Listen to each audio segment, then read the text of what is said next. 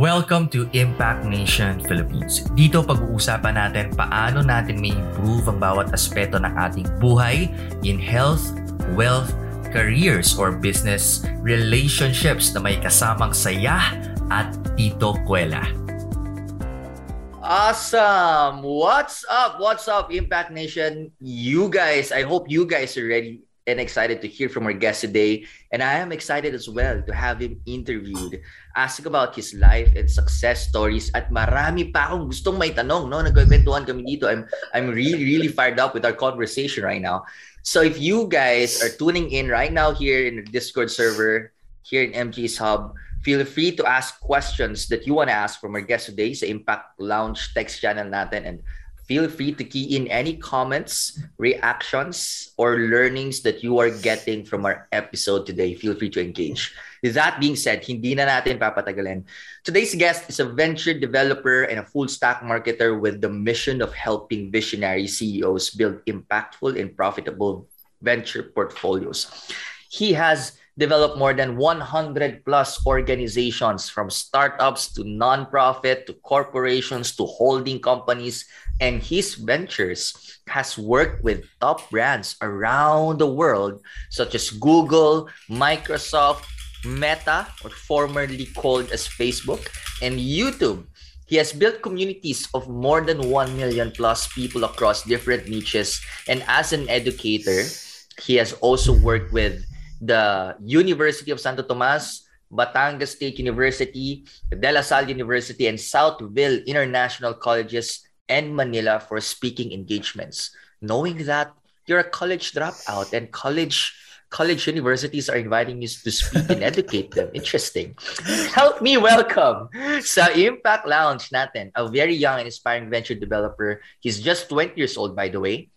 JC Canilao, brother, welcome. Right. Thank you so much for the warm welcome, brother. No, um, it's been an amazing, amazing past few weeks. Um, for more context, um, I'm just really enjoying the presence around the environment with Coach MJ and the other mentor coaches that I you know got to connect with along the way for the past three months and i'm just happy to be here because i can finally provide value back no i can help back with the different communities that we're in. So guys if you have any questions or later if you want to know more of course coach mj and i are here today so we can provide most value with the story that we are about to share Love it. JC, thank you so much for being here.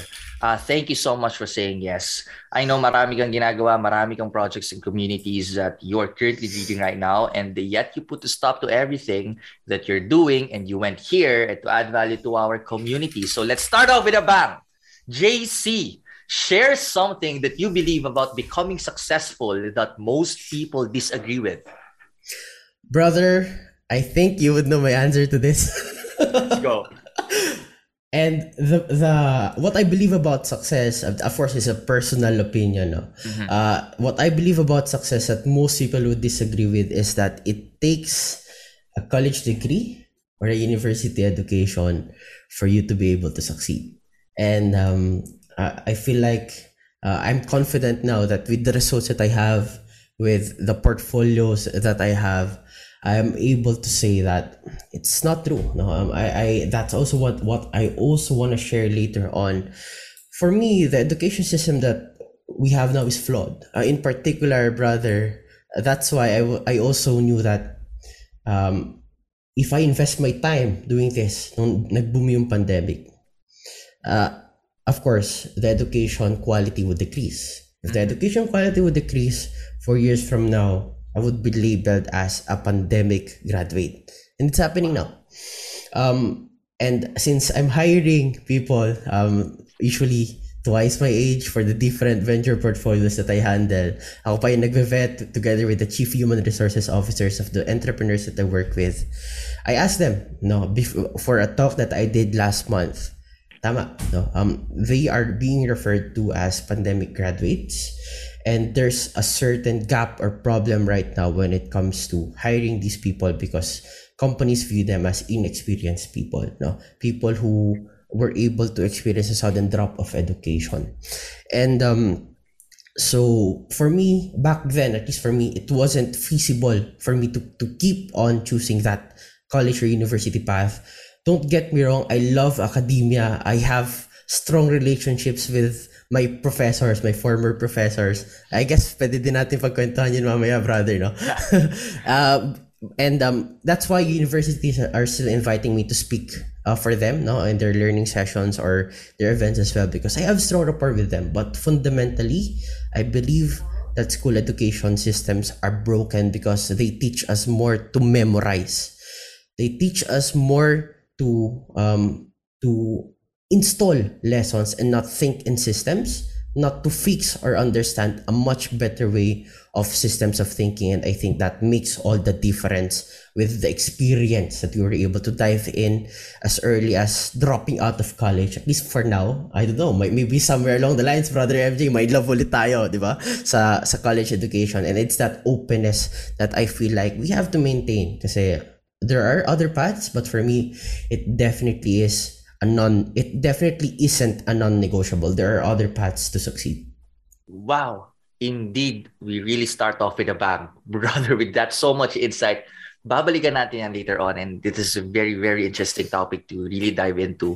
Tsaka nagsabi ako sa'yo bro sa dami ng you know ng magandang pag-uusapan natin ngayon. Baka so sobra talaga tayo sa isang oras because this is really an interesting topic and you have a very interesting story to to share to to inspire to a lot of people today. So um beforehand before you got all of this knowledge this expertise this wisdom that you have right now it's a um, as a young person balikan natin paano ba ito nag-umpisa. And and I guess I remember you started off with you know just selling stuffs sa, sa school when you were just stud, uh, studying. When you're still studying tell us about that experience. What was your first sales and um, business experience how did you start? Right. Um, brother that is a story na hindi ako magsasawang ulit-ulitin because it's a funny story and lately ko lang siya napansin that oh ano I have that entrepreneur DNA ever since. Wow. so just for a bit of a background um, for for the people who are listening in, um, batang palengke po ako, no? Anak, anak pawis po ako. Um, yun po yung tawag sa aming apat magtotropa nung bata kami. no? Uh, I remember my friends, kami po yung naglalakad around the marketplace na yung chinelas brother nandito pa, tapos nakatapak. yeah, relate ako dyan, bro. Tama, brother, no? Tapos naglalaro kami uh, for, um, sa, sa gulayan, papunta Ito, ulaman. Tama, brother. Tapos habulan lang kami ng habulan that yun po yung kinalakihan ko no? Um, um I'm very proud of this. Um ikikwento ko din to later but I'm very proud of this. My mother is a rice vendor and my father is a meat vendor no? And it's it's just I'm just happy that uh with the business development principles and the marketing principles that I was able to learn for the past years I'm happy to say that I've also helped them scale no? Wow. right now uh, we're also uh, we're, we're also serving um, yung different um, TODA lines, yung mga tricycle drivers. Mm-hmm. Sa amin po sila ngayon uh, bumibili and we were able to scale our our um, um, my mother and my father's ventures as well. I formally call them as ventures now because they are, no? Sila na yeah, yung, they are. Sila na yung nag-handle ng supply, ng demand. They're even being contacted by different deliveries or, or local supply chains because yun nga, we were able to boom yung palengke, we were able to boom uh, with the pandemic. But it didn't start there. Na, mm-hmm. laging ganun lang, no? Of course, nung una, um, I, I was able to fall in love with writing kasi, brother. MJ. Okay, writing. Uh, writing. Doon ako nagsimula. Um, as early as, my, my first story, I wrote when I was two and a half years old. Mm. Um, I, two and a half years old, the first yes. story that you wrote. Yes. Uh, uh, You're a genius, man. uh, it's really, I don't know how that came to be then, brother, pero mm. um, I understand, ang galing talaga ng nanay ko magturo. No? Um, uh, okay. Really, tinutukan niya ako ever since. That's why I also have that educator and coach DNA kasi ang galing niya magturo. I remember my first story, brother. It's all about Peter Pan and Tinkerbell. No? Okay. Short story lang siya. They traveled out to the zoo. mm-hmm. Tapos I just wrote, uh, parang reaction story lang siya. Paano ba nag-travel si Peter Pan, si Tinkerbell, how did they how did they experience so in different animals in the zoo? Of course, wala siyang point there was literally zero plot whatsoever. I was two. Yeah, So, Parang imagination mo yan. What, Yes. what if, what if like Peter Pan and Tinkerbell pupunta sa zoo? How would that look like? Ano gagawin nila? Mhm. Tama, precisely, brother. And that's when I fell in love with writing and press. In particular, brother, storytelling. Okay. And uh, for for after that, no, fast forward to grade 1, dire-diretso na ako magsulat noon. I was able to dive into news writing, no? Um for for our newspaper, no, nung elementary, uh, Glint yung pangalan niya. Glint Okay. yung pangalan ng newspaper. And um na-surprise ako because uh, I was able to grasp it, the concept of it, how Mhm. to write hooks, how to how to write headlines, Wow. even the introduction formats from the paragraphs. Kasi sa news, brother, uh, one sentences yan eh, per paragraph. So, Mm. nagets ko agad siya. But, um, when, when I was able to learn it, fortunately, out of the entire elementary batch, ako yung napilit to compete in the district schools press conference. Okay. I was competing against grade 5 and grade 6 people. At grade 1. Yes. And Oh, I was wow. able to win my first ever school's press conference At grade 1. at grade 1. Versus grade 5, grade 6. yes, brother. Um, and uh, I, I have to say then, I was only able to do that because I met multiple mentors along the way. Mm. Yun yung sinasabi ko kanina, brother, na, Ma, baka naman, may kilala ako magaling daw magsulat doon. Baka pwede tayo magpaturo. Bigyan na lang natin ng ulam. Wow. How, how old are you that time? I was around four, six, or four to six years old, ganong, ganong panahon. And uh, my parents were actively looking agad, uh, looking agad for more opportunities for me. Kasi din, brother, um, ito siguro isa sa mga, how do I say this, sakit, no? Ng, ng scarcity-driven families. Alam mo yun, kapag may bagong, ah, bagong um, sulpot na lahi, Mm. um, parang na, napaparealize agad yung scarcity mindset na kailangan nating umahon. Kailangan nating Mm. umahon. I'm not gonna do the same mistake kasi um, they weren't able to invest in education eh. So sa akin nila binubuhos. Nice. Uh, and um, after that, no, I was able to meet um, si Teacher Rem. His name is Teacher Rem. okay. Um, he's a music teacher. Uh, um, maalam din siya magsulat. He, he's, he's in love with the newspaper and sa kanya ako nagpaturo. After that, napansin ko, brother, Teacher to sa school nyo or hindi? Um, hindi brother. Sa ano Okay. siya? Sa church. Teacher siya. Oh, interesting. yeah. Um, he was a server sa church. Tapos he teaches part-time. And isa ako sa mga napili niyang truan. And um, fast forward brother, napansin At, ko na. at 4 or 6 years old. yes, grade 1. Amazing. Brother, sensya na ganito yung ano ko ah, yung yung reaction ko dahil totoo bro eh, genuine eh. Go ahead. Yes, brother. Um, I, I- again, I appreciate the kind words then. Uh, and uh, lagi ko sinasabi, wala ako dito kung wala yung nanay ko. No? Um, uh, really, the patience that, he was, that she was able to give me, yung pag-aalaga, pag-aaruga, even with with nothing. Basically, no, uh, I, madami kong naranasang nights na um, sa sahig kami natutulog, sa bigas, sa bigasan. Hindi ko alam. Ang lupit nila magpaikot ng pera, men. As in, uh, I, I, I, I reconnected with them again. Um, kasi yun nga, na-busy ako last year. Tapos sabi ko, "Ha, paano nyo to nagawa? Mm. Paano nyo ako napaaral? Mm. Pa- paano nyo nasusupply yung needs ko sa ganito, ganyan? I ran the numbers, brother. For me, with what I have now, it it was like very difficult already. Education yung usapan eh, no? Pero yeah, balik tayo doon, brother. Fast forward, napansin ko, hindi lang pala news writing Mm. kaya ko. Okay. Kaya ko din pala mag-feature writing. Kaya ko din pala mag-editorial writing. And that's where I was able to grasp the concept of newspapers. Mm. Kung may editor-in-chief, merong associate editor-in-chief, ah, ganito pala yung hierarchy. Ganito pala magpatakbo ng, ng newspaper. Newspaper. Ay magpapasa si writer ng ganito, magpapasa sa associate for approval. Tapos pag na-approve na, si editor yung mag yung mag, um, mag magpa-publish, no? Yeah. And after that, brother, by the age of um, uh, grade 3 and grade 4, doon na lumipat sa ballpen, di ba? From Okay. pencil, nagiging ballpen na siya. Mhm. And that's where I found the gap. That's where I found my entrepreneurial spirit because, like I said, I've always loved to write. Mhm. Ever since I was two and a half years old when I wrote my first story, what did I use? A ballpen. Ballpen na. Ballpen agad. Okay. And by the time that we were that we reached grade 4, Mhm. yung mga kaklase ko, doon pa lang sila nakakagusto ng ballpen. Ng ballpen. Doon pa lang sila naka-experience. So, Mm, Eh, napansin Kasi ko, brother. pencil-pencil kayo eh, no? Yeah, tama. Pencil, pencil. And um, alam mo naman, brother, no, there are, uh, the concept of ergonomics, meron talaga mga, um, may mga better handles, mas comfortable, Yeah. easier to use, stuff like that. Points, mga ganyan. Yes, uh, and I live sa, uh, I basically lived my entire youth life sa palengke. Okay. Tuwing wala akong ginagawa, tambay ako sa mga ballpen shops. I try everything, literal. Yung, Literal. yung scratch doon, tapos Yes, testing, brother. testing mo yung mga ballpen, ballpen. Oh, yan. Yes, brother. And um, sobrang saya ko kasi by that time, alam um, alam mo yung friction ballpen, brother, yung erasable Mm. ballpen. Yeah.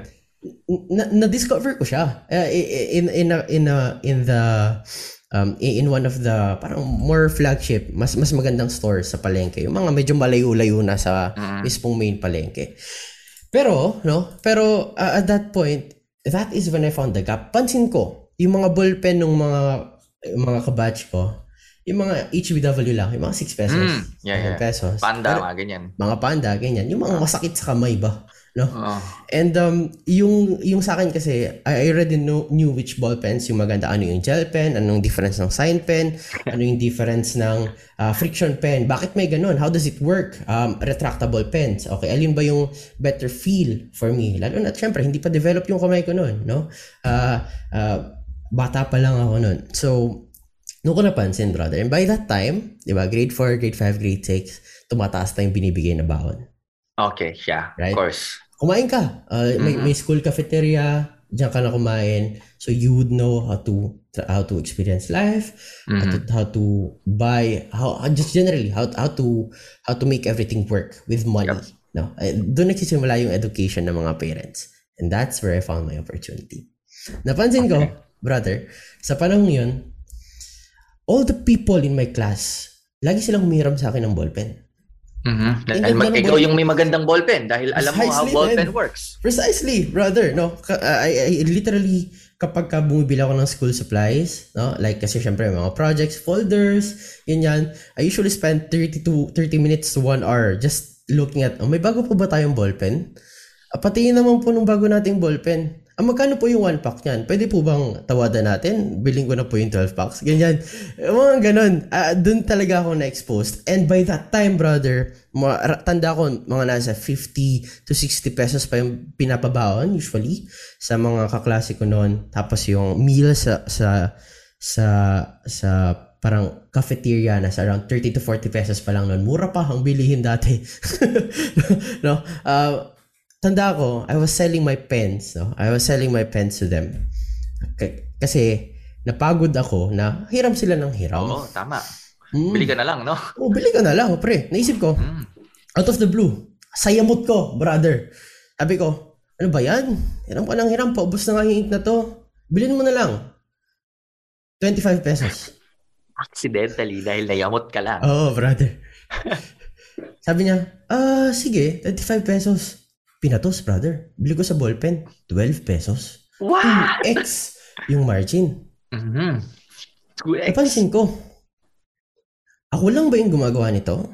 Pumunta ako sa, pumunta ako sa, um, parang pinaka, uh, tawag dito, supplies shop ng school.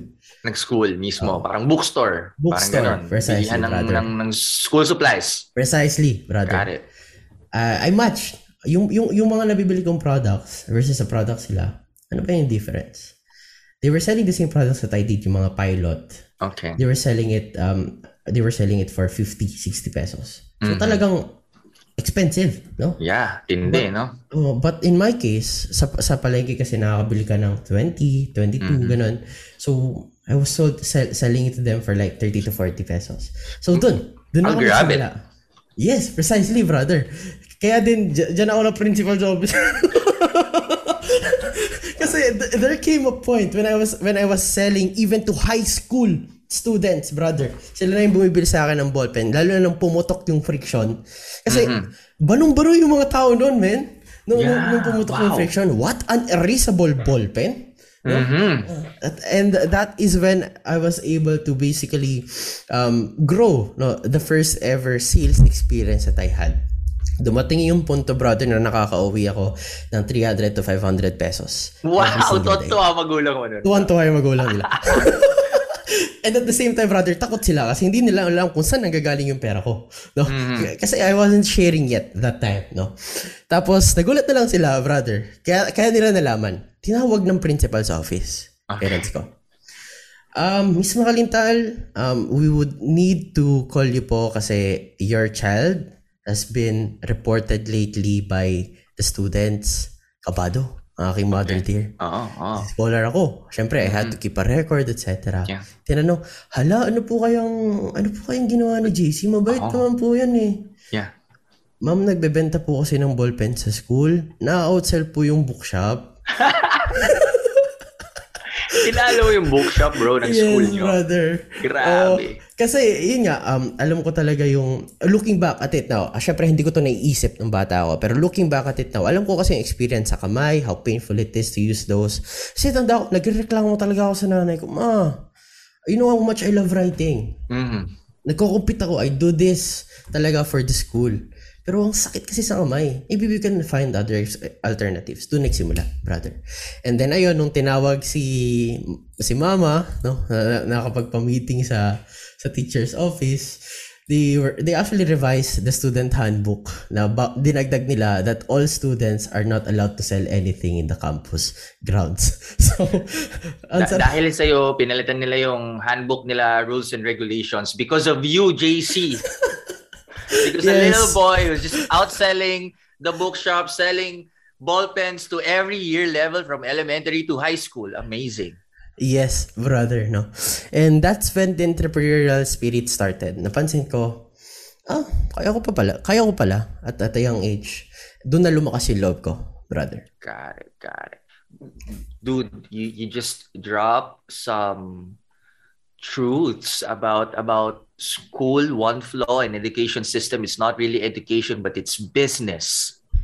It's business, bro. That's that's so rude actually to think about yeah. na yung ballpen na binibenta na kaya mong ibenta ng nabibenta nabibili sa palengke ng magkano lang tapos they sell it for sobra 50 60 pesos yeah. kaya mo sila na outsell is just because you're providing real value on on a much cheaper amount and mm-hmm. parang parang pwede naman palang ibenta to ng 30 pesos. Bakit mo ibebenta yun ng 50, 60? What was that for? Right. I, I thought education is really about shaping the the the next leaders of our next generation, but it looks like a business to me. Yeah. No, I, I resonate with you, brother. And looking back kasi, kung nakita nila yun, that I had that entrepreneurial spirit, why not empower me? No? Yeah. Uh, kasi that would also be a record for your school. Imagine yeah. if you were able to help uh, that kid no? I, I think that's one of the flaws then brother no? Especially ng ng um ng education system natin. Uh, they're not in that awareness na I, if I can empower you and bring you above who, who I am above the resources that I was able to do panalo din yun sa akin eh. I think wala sila sa ganung level of awareness simply because yun nga in the end, it's also business. Yeah, it's actually a win-win because kunwari ako, tayo school, marami akong napuproduce at natutulungan mga estudyante na sobrang world-class. It's, it's phenom. Um, at maraming success stories sa school ko. It's so, sinong, sinong hindi magulang ang ayaw paaralin sa school na ito na maraming napuproduce ng mga successful students and successful people? Diba? Grabe. Diba, Excited ako sa 8 Quest Camp alam ko na ikukwento sa iyo ni yan kasi baka mm. Pangarap ko rin maging teacher bro dahil marami akong mga ano, marami akong mga prof tsaka teacher na nagpa-inspire sa akin when I was still on school. Mm-hmm. And parang grabe, no? It's not just about really teaching on a particular subject but the impact that you're able to deliver to your students na up until now, naalala ko pa tong mga few few teachers and professors that uh, left an impact in my life that up until now I'm connecting to and saying, sending my appreciation and gratitude that they have so much, um, they have given so much value in my life Tama. that contributed to my success right now. And that's the reason why gusto ko maging prof. Kaya lang, um, on the business side, on the income side, parang unfair. Parang yung school lang yung kumikita. Parang kawawa yung kawawa yung ano, yung prof, kawawa yung teacher na nagbibigay ng hindi lang oras kundi buhay at pagmamahal sa mga estudyante para matulungan tong mga batang to. Um, and that's the reason hindi ako nag-pursue, hindi ko na tinapos yung, yung college. And I'm glad that our organization is creating something um, specifically in Lukban, School of Transformation. And I'm open to that idea, brother, na hindi lang ito um, school for people na after college, but also to bring it to um, secondary level, grade school to preschool, teach them about meditation and about all the essentials in life that will really help them become world-class leaders in the future. Specifically, Filipinos. Ang daming magagaling na Pilipino. Just like you, kapatid. Mhm. Solid. Okay. Sige, tuloy, tuloy. Alright, so asa na tayo?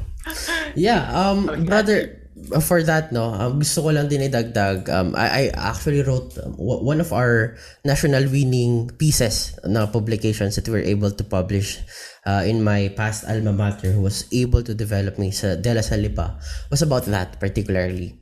Um, concepts of geniuses. Kasi the school systems have uh, tend to develop this wrong notion that only academically inclined people are smart.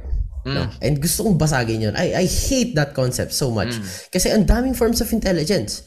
Emotional, intrinsic, external, um, physical, no? even even um, even social intelligence kasama yan. So, um, isa yun sa mga tinakal namin. Uh, we were able to publish a collection of different types of geniuses and feature namin yung mga tao who had those different forms of geniuses. Yung mga leaders, uh, people who, uh, even even yung mga tao that were um, tawag dito, caregiver talented. I forgot the term, pero yung mga taong um, looking to contribute to the environment.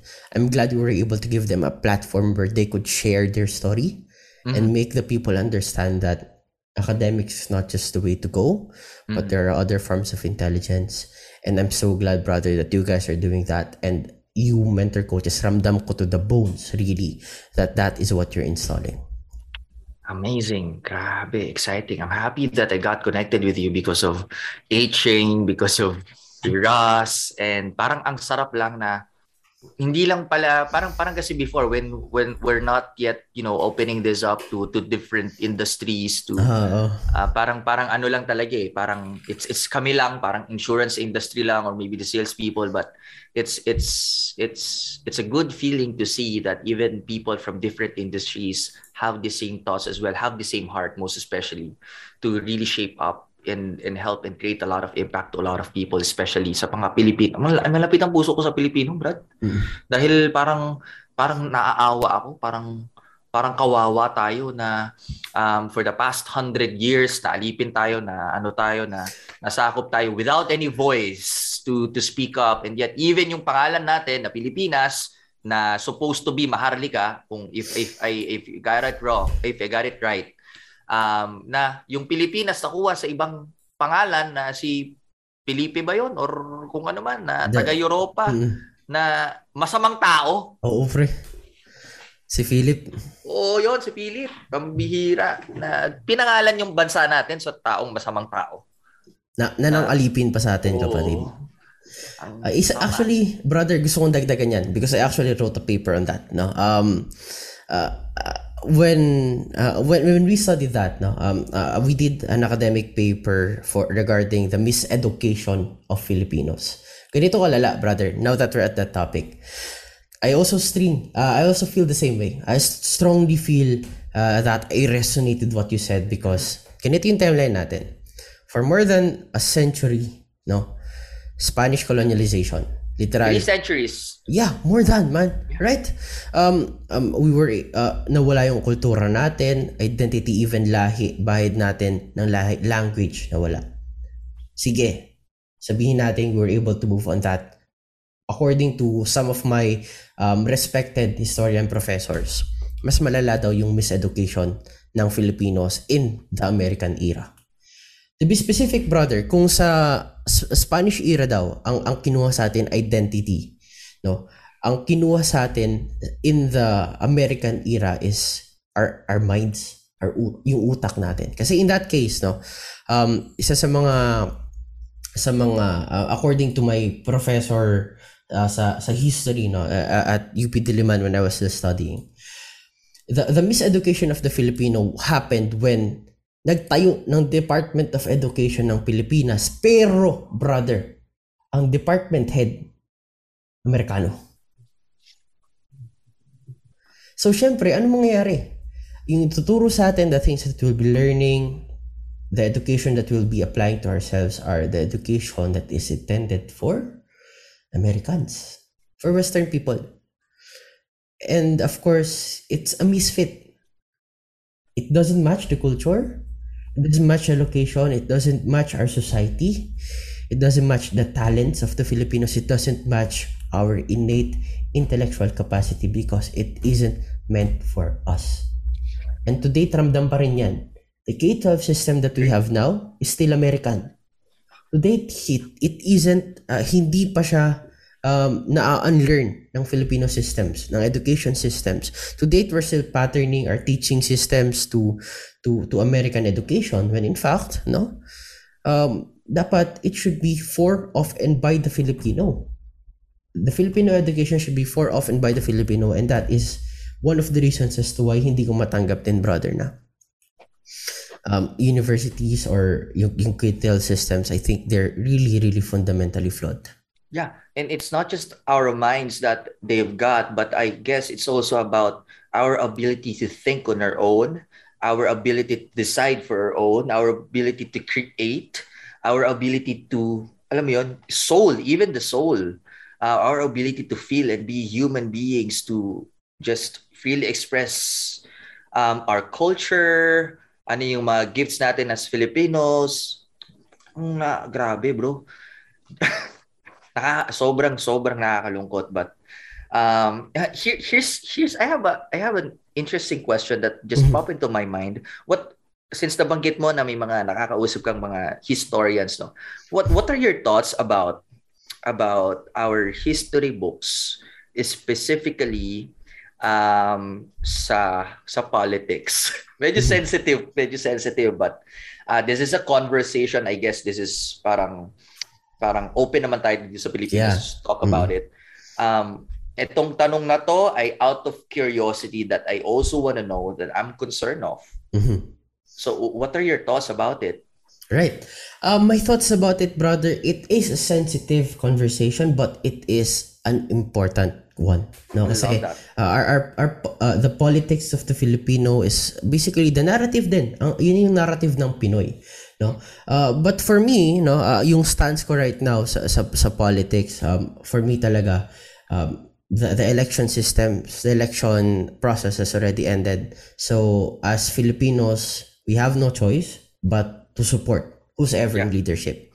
Because if uh, I we what I'm trying to say here is that um, every Filipino nowadays should root that our current president or, or the president to be no uh, should win and win for the Filipinos. Kasi kung bumagsak siya if he fails we also fail no? Yeah. Uh, but in the sense of um of the left wing right wing that sort of controversy for me kasi I don't naturally involve myself in those um in those um discussions. discussions. Mm. but I uh, I fundamentally believe that um, Filipinos are victims of misinformation. Um, uh, for, for me, uh, for me, mm-hmm. and that is the hindering factor as to why our decisions are the decisions so far of our countrymen. Mm. No? Um, for me, um, as a democratic country, um, the power still belongs to the people. Hmm. Um, but um, the people is uh, the people is only as powerful as to the extent that they're aware, mm-hmm. educate and educated. Kasi um, uh, ang analogy ko dyan, brother, is one of the most uh, famous philosophy uh, philosophy analogies of the sailor. Um, the story goes like this: There are 20 people in a ship. Isa lang yung tao na, na marunong mag-sail. Mm. Pero yung 19 na tao na yon ayaw sa sailor na yon. Of course, um, it's a dog eat world out there, dog eat dog world out there. So, yung 19 na tao na yon ayaw nila uh, dun sa sailor na yon kahit siya lang yung may kaya mag-cross through sa storm na yon So, tinulak nila. Mm. They, they ridicule that sailor. So, yung 19 people na yun na hindi maalam mag-sail, sila yung nag-commandeer ng ship. At the end, syempre, lahat sila namatay. Yeah, they so, don't I think, know. I think that's uh, that's how democracy works. So, anong solusyon? We educate people. Um, not necessarily on the how-tos, but Mm. how to select. How do we Mhm. trust? Who do we trust? And most importantly, how do we cut through the noise in terms of education? Ano ba yung totoo? Which are being, uh, which are not factual? Because yun lang naman yung usapan dyan eh. It's as simple as Mhm. that. Alin yung facts, alin yung hindi, and decide for yourself. That's how I stand. But as of now, tapos yung election periods, I think uh, it's ironic, but I think we really need unity. My God, I can't believe I'm saying that. But, but, but, but we really have to be able to work together, set aside the differences, lalo na at times like this. Inflation rates right Mhm. now are rising on, on different areas in the world Yeah. um, primarily focused, uh, ang pinaka-primary factor really is, uh, of course, the, the, the Ukraine-Russia war, which Yeah. caused a lot of supply chain problems. But uh, as ang ganda rin kasi ng topic earlier ng statement and the release ng Bangko Sentral ng Pilipinas yata yun, no? regarding their uh, their, their uh, inflation um, their inflation parang workarounds uh, yung Mhm. policies nila. So yeah, tha- that's what I think about it, brother. Yeah, grabe bro, parang hindi 20 years old. But anyway, okay, I, I love this really, really interesting conversation. So we have a lot of work no, knowing that um, ang daming Pilipino misinformed, miseducated. We, we have a lot of work to do.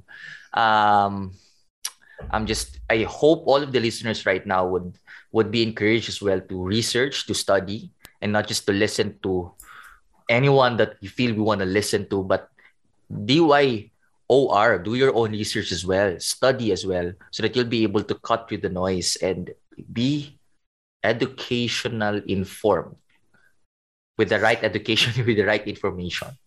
Okay, Right. balik tayo, brother. Yeah. Um, so, ito na. Ganda kasi ng usapan eh. ito na, no? Benta na ng ballpen. Okay? Mhm. So, natawag ka na sa ano, natawag ka na sa principal's office. Anong sabi ng mom mo? Ayun. Anong reaction ng mom mo? Noong una, brother, hindi siya makapaniwala. Sobra, hindi siya makapaniwala. Uh, initially, she was really against it. Lalo na scholar ako. No? The risk to reward ratio, kahit na supportahan niya ako, was, it, it, it didn't make sense. Eguls, super eguls, men. Lalo na uh, fundamentals ko yun eh. Uh, fundamentals yun ng education ko. And, um, but after that, no, um, sabi niya sa akin, hanga siya. Sabi niya, I'm so, verb, not, not verbatim, di ko tanda kung paano niya sinabi, but I remember how I felt that day. Nice. Hindi niya ako pinagalitan. Mhm. Sabi niya, um, anak, happy ako na nagawa mo to. Hindi to normal at your age. no? Uh, pero, kailangan natin mag-invest sa education mo. So, kailangan nating sumunod. Nung una, hindi ko maintindihan. I was so furious. Kasi sabi ko, ha? Kumikita na nga ako ng pera eh. Mas malaki pa yung nauuwi ko sa baon ko. Bakit di niyo ako sinusuportahan? As in, I remember saying, di niyo naman ako mahal eh. Di niyo ako sinusuportahan eh. And I regret that. That so much nung naintindihan ko na when I now have that sense of awareness. And fast forward, brother, no? Doon na sila nag fully invest sa mentorships. Nung nakita nila that I had the capacity to do greatness, I had the capacity to do good and help other people. And um, from there on, starting junior high school, that's when I started exploring different things. Um, music. Um, I'm also I'm also a musician. I play All right, drums. hold that thought. Okay. Pasensya na, brother. I'm just curious, no? Ah, napag-uusapan natin kanina yung, yung mentorship. Mhm. Um, during that time, aware ka na ba na mentorship yung tawag dito? Paano ka na-open sa ganong consciousness na kailangan ko magpaturo sa marunong? Um, something like that. Hindi ako aware that that's what it's called, mentorship. Mhm. Pero alam kong ito yung sinasabi ko. Um, ka- ka- sa parents ko whenever we would select kung sino yung magtuturo sa akin. Ah, ma, parang ayoko dito. Hindi magaling magturo. Oh, doon lang siya nag-umpisa. Doon siya nag doon, doon siya Basic. nag-umpisa. Simple. Simple. Ah, Nice. Um, the, the experience of, of, of being educated, uh, doon ko nakuha yung standards ko. And um, over the times na nakapag, um, to date, brother, no, I'm happy to share this. I have 34 mentors. Wow, Um, amazing. in in different industries from e-com, insurance, BPOs, uh, people who have the results that, that I have. Si Coach Ross is one of them. And um, I was only able to develop that sense of worthiness. Kasi syempre, kailangan din kasing piliin kung sino yung mentor eh. No? Mm. It's not always a win-win relationship, lalo na Mhm. if it's not the right fit. Yeah. So, doon ko na-realize na, uh, at that age, no, uh, elementary to high school, doon ko napapansin na, hmm, merong mga mentors ako or merong mga nagtuturo sa akin na nagugustuhan ko, nararamdaman ko na nag-grow ako. Yeah. Bakit sa iba, hindi ako nag-grow? Why is it like that? And um, hindi ko pa siya napaplot out pero ramdam ko na yung dalawang tao. Una, can they teach me? In particular, um, ano yung method of teaching nila? And does it match my learning style? Kailangan nagmamatch pala yun, brother. Yeah, that's important. style and the learning style has to match. No. Pangalawa, brother, is do they have the results that I want? Yun. Yun talaga. Th- that made the difference and that's how I was able to work my way up to that. Got it. So, um, two, two, two points na gusto kong i-highlight. Number one, um, during that time, school ka, then both school, you're getting education outside school, and ito yung tawag mo the mentors, no? What what is the type of um, exchange value va- na that you guys do before then? Ah, ano ba to? May program sila? Like like kunwari voice lesson, voice lesson ako may program, babayad ako fee. Um, what is the type of exchange value that you guys are exchanging? And then number two, what can you say about people in the social media nagko-comment sa sa sa mga posts na when we when we talk about how important and valuable mentors are. Sabi nila, makukuha ko naman sa YouTube eh, makukuha naman sa Google yan, daming free stuffs. Two points. I'm curious about to ask you. Game. Uh, I love that second question kasi I get that question a lot. Um, una, brother, no, um, at, at that point, the exchange was, syempre, right now, uh, nasa level of awareness na tayo that a mentor and a mentee is a mentorship relationship both ways. Reverse mentoring and mentoring from the mentor itself. No, um, it has to be, um, it has to be that the mentee is serving the mentor that the same way the mentor is serving the mentee. In other words, win-win relationship siya. Pero nung panahon na yun, brother, um, I came from a province kasi. So siguro that's one of the factors. No? Ipayag yung mga tao dito na, sige na, bayad namin, ulam na lang, or fruits, yung ganyan. So, really, the resourcefulness of my mother and father, kahit na ang scars, sobrang scars, nung ano namin, nung, nung, nung, nung resources namin before, that has made all the difference. And then nung, nung, nung nag word of mouth na, no, na, that there's this young uh, kid, ambitious, ambitious, ambitious kid, no, um, that's when we were able to pick up um, parang mentors who really wanted to teach me.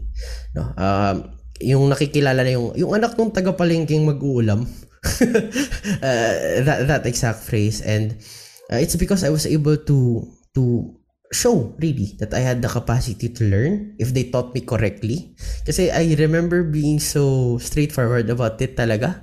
Na pag tinanong ako, ano natututunan mo? Um, wala po. Gina- Ginaganon ko talaga sila, brother, if, if I'm not getting value. Kasi ang, ang isip ko nun, I'd be doing you disservice eh. Mhm. Binubusan mo ako ng oras. I love what teachers do, but if I'm not learning anything, I would do you disservice. I'm gonna waste your time. I'm gonna waste my time. And Yeah. at, at that age, brother, ganoon na ako aware kasi yun nga, may hinahabol ako results. And that's why hindi ko, lately lang nag-sink in talaga na, wow. I should honor myself. Yeah. I, I should admire that because it's not, lalo not from someone who came from a very scarce, you know, background. I should honor myself for being able to climb up. Which brings me to my second question, no, Let's brother. go. Ang sagot ko dyan is ganito. Simple lang. What I am now. Who I am now is a result of the 34 mentors that I was able to meet and work with along the way. And lagi kong sinasabi, eh, for anyone that ever honors me, that tells me I'm a genius or what, lagi kong sinasabi to. I only see this far because I stand on the shoulders of giants. Let me repeat that. I only see this far because I stand on the shoulders of giants. And what I am now, who I am now, the services that I'm rendering, brother, all of the things that I execute from operations to marketing to business development, hindi lang yan theories eh na natutunan ko sa YouTube. That Mhm. is literally the opinions, experiences, credentials, and evidences that are given to me from decades, arguably centuries of experience from the 34 mentors that I've had along the way. Literally, the way that mentorship works is this way. Kung YouTube kasi, say, hanap ka ng 30 hours na course dyan, aralin mo lahat, you're still gonna be able to learn only very narrow. Sobrang narrow lang. Maybe sa the surface level, but Mhm. with access to the right mentors, you are learning empirical evidence and experiential knowledge and that makes all the difference.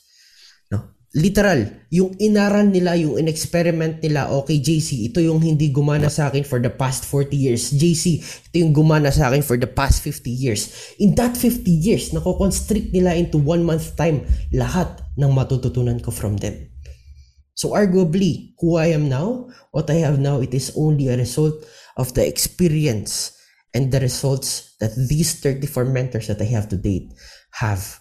No, it's literally years, decades, centuries of experience channeled onto me. Sobrang compressed siya. No? Yeah. And imagine, brother, kaya din, uh, uh, share ko lang din, brother, no? Yeah, Two months ago, um, I had my first ever mentee. No, uh, lumapit sa akin. Nung nag-share na ako ng story ko, um, na, na, na first ever mentee in a sense na I, I'm in I'm, in that more aware level na. The empowered way na mentorship. Ganun. Mm.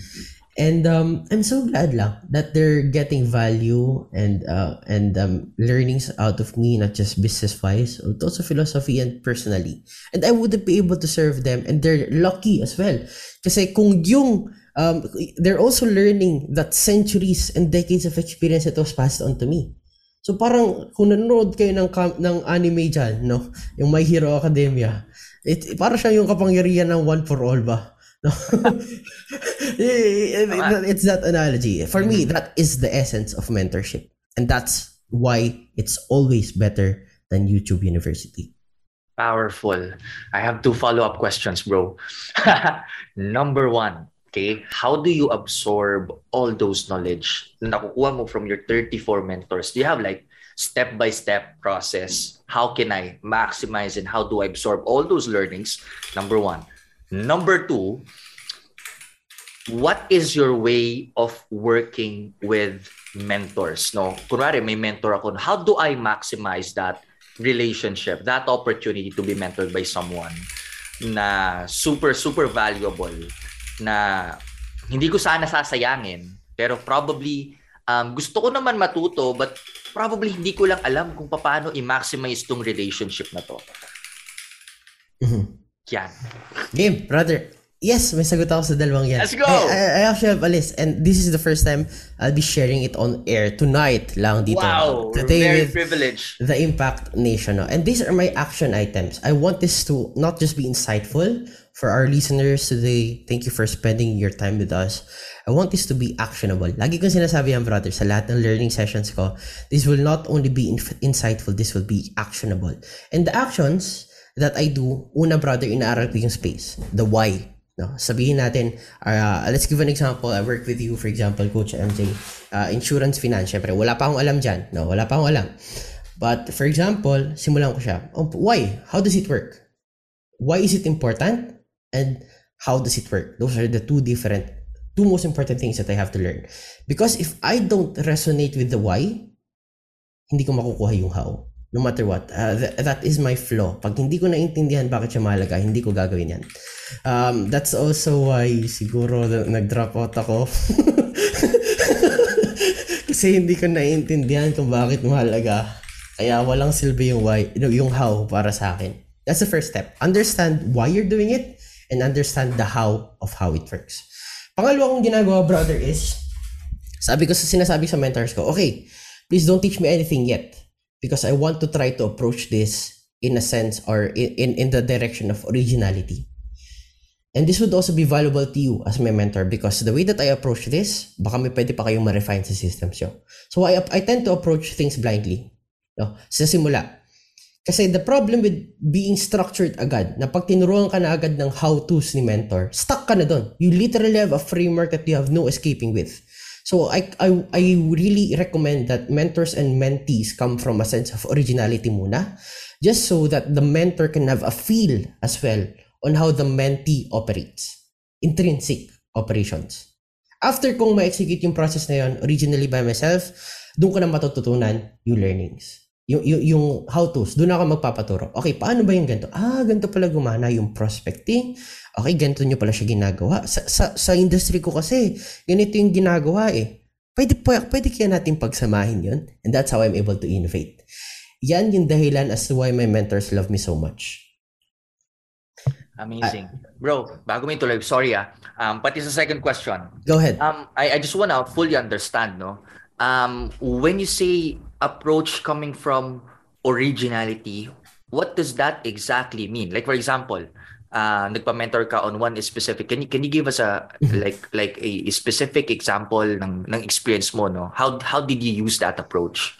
And what happened after? Right. Simula simula natin brother no sa I guess social media. Um para basic example ano. Content creation.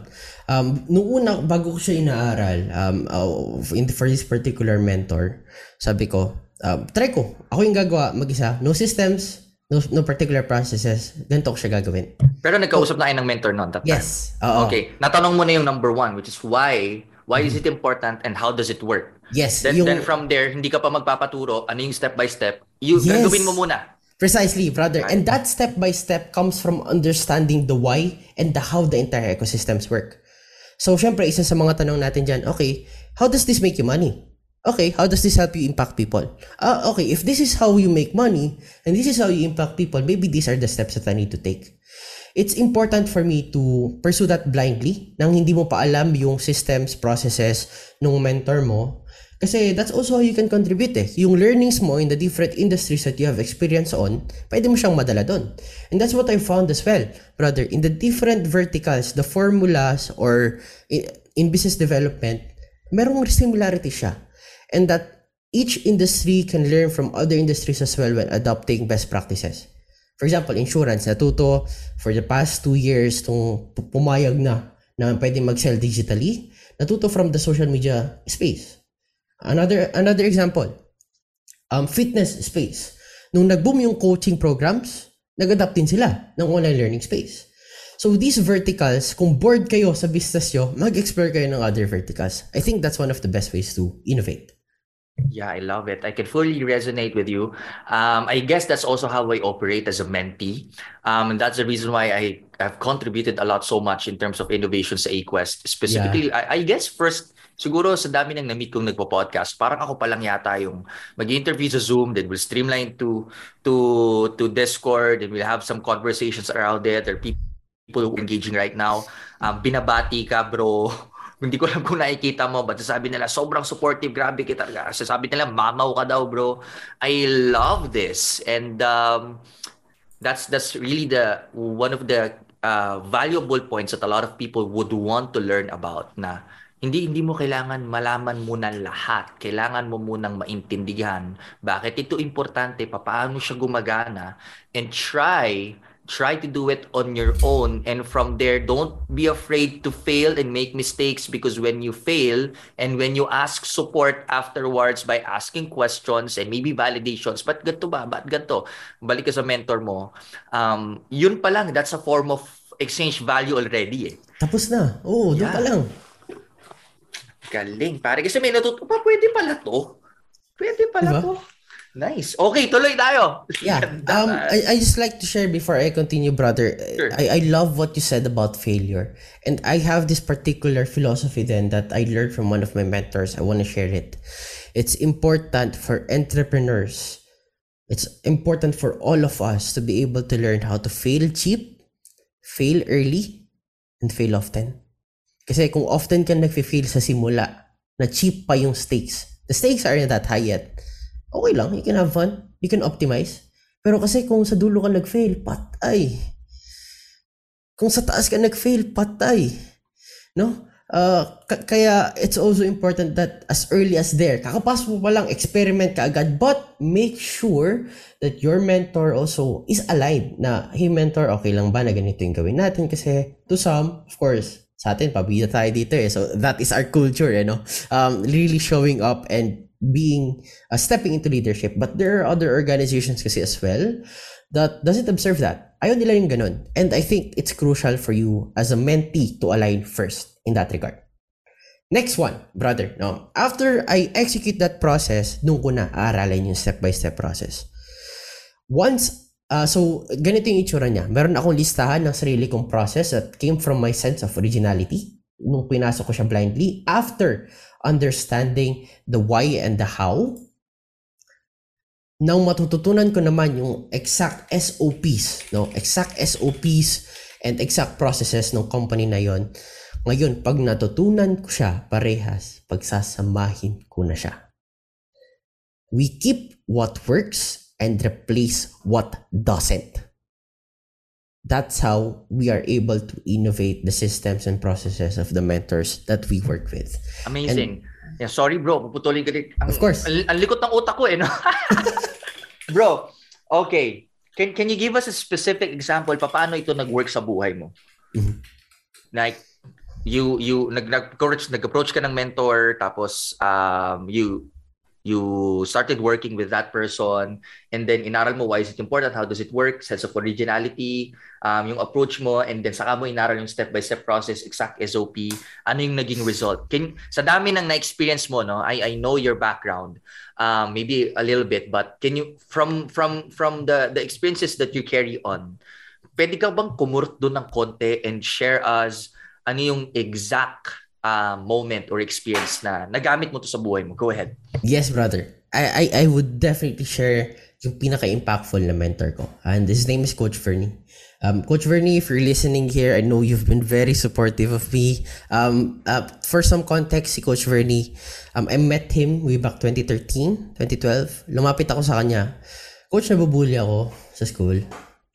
Um, boxing kasi siya eh. As a, as a gym instructor and um and uh, when it comes to when it comes to life no sa kanya ako talaga nagpapaturo. He taught me how to box at that age at 2012 2013 and um uh, I was boxing until 2015 2016 and then um na, lately ko na lang na, na, na realize way back 2020 nung nag-boom yung pandemic this person uh, why you should be listening is this person was who helped me scale what I have to the next level. Kung dati talagang barya, commissions, projects lang, this person brought me to a new level of awareness that helped me build a seven-figure agency at age 18. That's how impactful he was able uh, to be in my life. And I approached him 2020. Coach, Nag, may bago na kasi siyang gym, no? Uh, nun. Nung una, backyard gym lang talaga siya. Uh, nakikita mo yata to brother sa mga stories ko. Siya yun. Uh, yung, yung nag-workout ako. That's his gym. Nung una, likod lang talaga siya. As in, likod ng kusina, ang liit, wala pang mats, etc. Ngayon, 2020, nag-scale na din. Nag-boom na rin yung BPO niya. Uh, ngayon, meron na siyang gym. Lit, uh, entire third floor of a building. Sarili niyang gym. And um, way back 2020, nag-boom yung pandemic. Nag-train ako sa kanya ulit. That time, I was looking for mentors who would bring me to the next level. And sobrang hirap kasi nun maghanap sa province eh. Lalo na't kung wala kang connection. Wala akong connections nun, brother. Um, uh, yung mga um, friends ko lang nun, mga networks ko, uh, people who do what I do, oh no, oh, but wala pa talagang high-level executives. Noong 2020 pa lang talaga ako nag-start.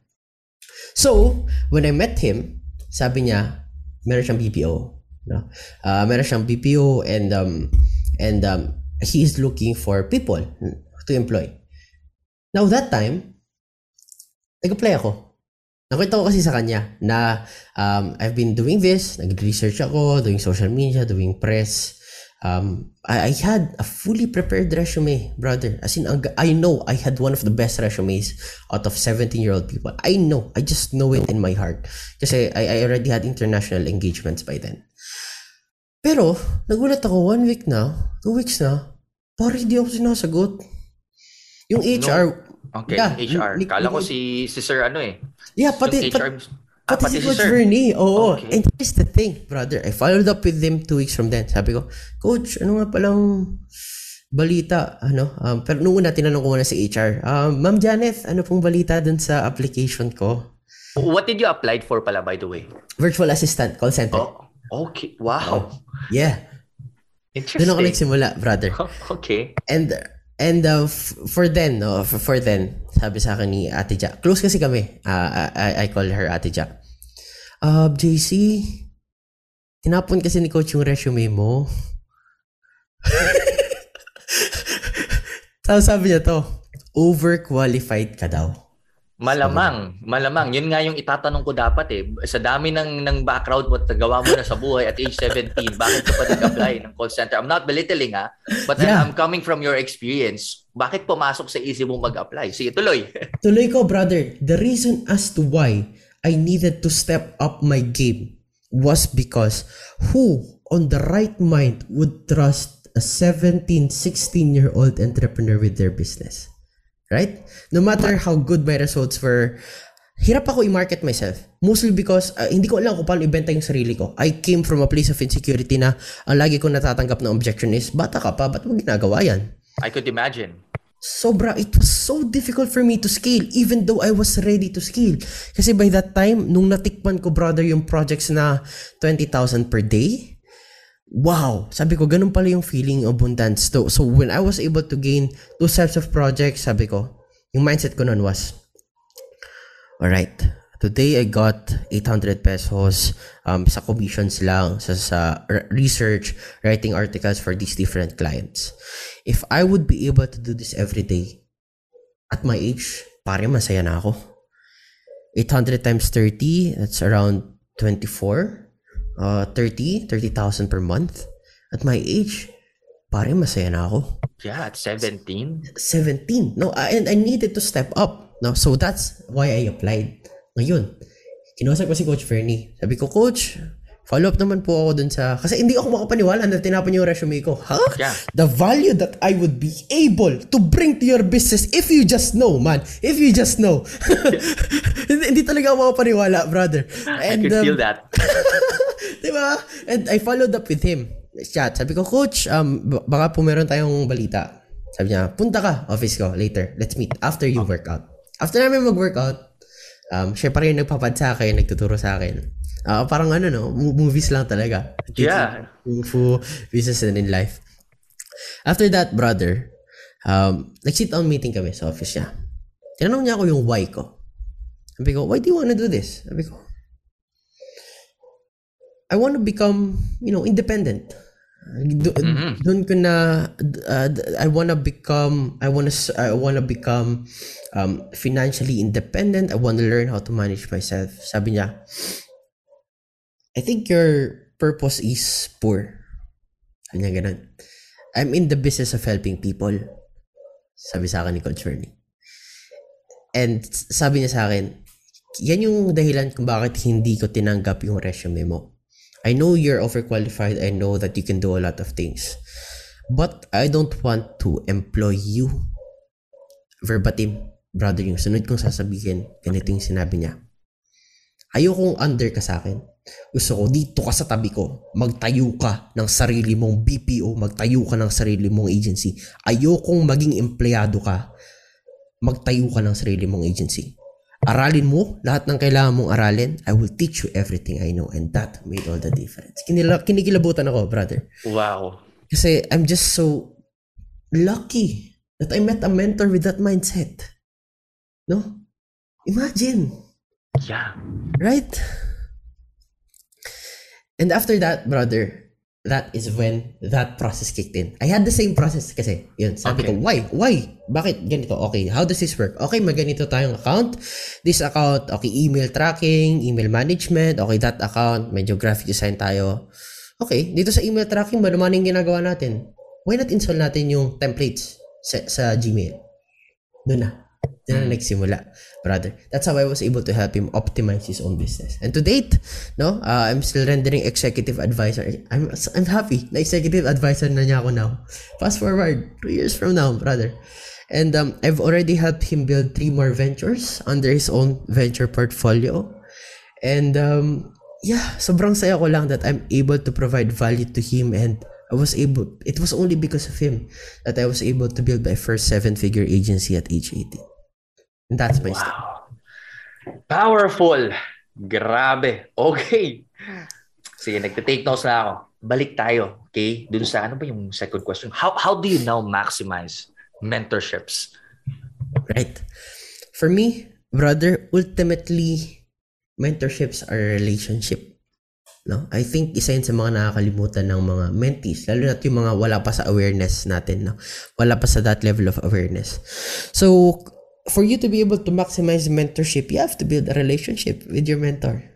Not just the know-hows, not just the how-tos, kasi ang pinaka na-realize ko, brother, every single detail matters. If you want that form of result, aralin mo body language nila, how they talk, how they talk to people, how they are curious with people, how they investigate lives of other people, how they think. It's that little things kasi. Kaya, com- kaya they're so much comfortable giving you the how-tos because you don't know the micro hows. They, you don't know how they operate on a daily basis. You don't know that systems that they have embedded in their mind. Kaya pinapamigay nila yung how-tos nila. Kasi kahit matutunan mo yung how-tos nila, wala kang essence, wala kang context, hindi mo alam how their mind runs. And that's why, brother, when you, or, or for, for the people out there who are looking for mentorships, look beyond the how-tos. Look beyond the why. Always ask the question, so what? Bakit ganyan? Why are you operating like this? So what? So what? Why this way? Why not that way? Because for me, brother, um, it's important to ask the so what because one of the best uh, one of the best roles a mentee should ever have is that the mentee should challenge the thinking of the mentor in that way brother kasi kapag ka kasi in a way kasi kapag mentee ka tapos tanggap ka lang ng tanggap you're just practicing everything that he teaches you, you're accepting everything blindly, that defeats the purpose of the mentorship. Like I said earlier, and in our understanding at A-Quest, no, mentorships are a mentorship relationship both ways, mentee and the mentor. And there is absolutely nothing more disrespectful than a mentee just accepting everything that the mentor teaches blindly. Staking all you do is taking. Okay, and the more you take and not think about the deeper or beyond taking, the more you lose as well. Tama. Solid kaya pala bro. Parang um I, I guess parang if not this year or maybe last year, one of I I think one isa sa mga moments na pinaka nag-grow ako is when I started visiting Ross sa Lukban mm. more oftenly. Kasi from there, of course, I'm working, but from there, I get to observe how was this, how was his day like. Um, I get to observe anong ginagawa niya sa kanyang free time. Ano yung ginagawa niya before meeting, after meeting. How does he connect or pagtatawag siya sa tao, um, ano yung ginagawa? What's, what's his mindset around it? What's the context behind that call? What's even the questions that he asks or even the things that he say to a client? What's the context behind it? Um, at saka bakit like like 'di ba si Russ parang sobrang sobrang ang, yes. ang sobrang open niya ang siya mismo yung nag-approach eh. Parang how, how do you do that? Alam mo yun, a lot of things that you get to ask as well. Um, but hindi yun mangyayari if number one, just like what you said, wala kayong relationship. Okay? First thing is for you to maximize the the mentorship relationship is for you to build relationship. Number two, um, what can I give in return um, to this person? It, it doesn't, here's the thing, na nakuha ko sa iyo at na-validate. It doesn't necessarily mean you have to pay yeah. that person. What value can you offer? What value can exchange? Maybe just like you you can now um, give some insights from the experiences that you had before kung paano mo may innovate or paano pa mas mapapalago yung negosyo ng mentor mo. In the same way tinuturuan ka din niya at natututo ka rin how things work. That you can also put into you know into your arsenal to your tools to your skills that you can also add value to other people amazing conversation with you brother yes, brother and i just wanna ask, uh, I was, I just want to reiterate as well, no? Ang tawag ko dyan, brother, in, in the nitty-gritty parts na usually na-ignore sa mentorship relationships, how will they prepare for meetings, how they talk to people, ang tawag ko dyan, right after you understand the why, the how-tos, and, um, and um, the processes, connect the dots. Tawag ko dyan, connecting mm. the dots. Why is it that with this why, with these how-tos, this person was able to make it work. Diyan napapasok yung who. And that is the last process, brother, of learning with mentors. No? So if uh, yung body language, the way with words, yan brother yung napapansin ko that, na yun lang yung nagiging iba eh. At, at a certain level, when you're when you put a group of people, high-ranking executives around the world, when you put them in the same room, pare-pareha sila ng level of awareness, processes, methods, pare-parehas yan. Ang magiging pagkakaiba lang nila is body language, in essence, how they treat people and how they manage themselves. And yun talaga, brother, yung micro details that shouldn't be neglected. In fact, I think that yun talaga yung that's everything. Those uh, how coach prepares before before the meeting, the grounding, after the meeting, the how can I serve you, the what uh, insight did you learn today, the how can you go to a 10 now? Yung mga ganun niya, that is the reason why he's successful. Not the how-tos, but those micro behaviors that he was able to install to himself that has become systematized already, that it has become his default. And yung mga yun kasi sa una, they're really constructed by design. Once you practice it, saka lang siya nagiging by default. And I call that connecting the dots. That is always the most important process of a mentee mentorship relationship that a mentee should do. After you understand how everything works, from the systems to the processes, connect the dots and understand the who. And to for you to understand, you have to develop a relationship with your mentor. Amazing. Super juicy. Topics and learnings. Okay, balik tayo, bro. Ano ka na? Si junior high. Yeah. If I could remember. Okay. Back to that story. Right. Back to that story, brother. Junior high, ayun na. Um, junior high to senior high, that's when I fell in love with the concepts of businesses.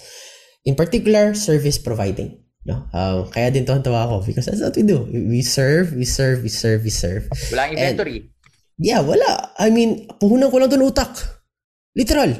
Utak, uh, katawan, uh, and, and of course, no, uh, leads, increase, etc. I, I was able to learn how to handle those at a very young age.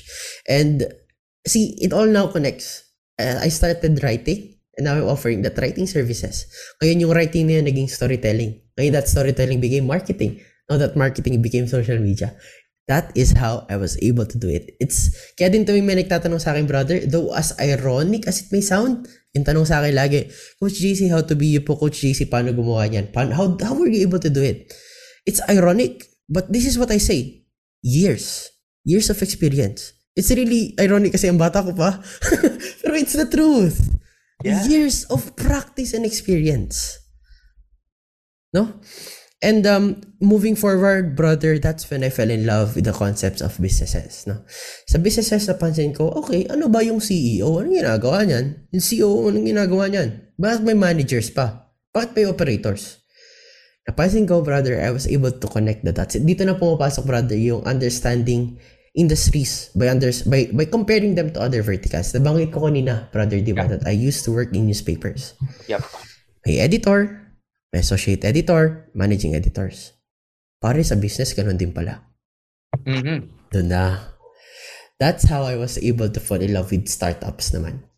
Mm. The first startup that I uh, that I was able to build um, was through a hackathons muna. No, um, basically hackathons are three day intensive events and competitions where you you build a product and you pitch it into a demo. Kung uh, kung you guys are business fanatics, I'm sure you guys would love um, the, the the K drama startup. no, Yeah. Uh, yeah. That's a very beautiful uh, way to fall in love with business. No? Uh, and um, moving forward, no, doon ko napansin na, okay, same principles lang pala.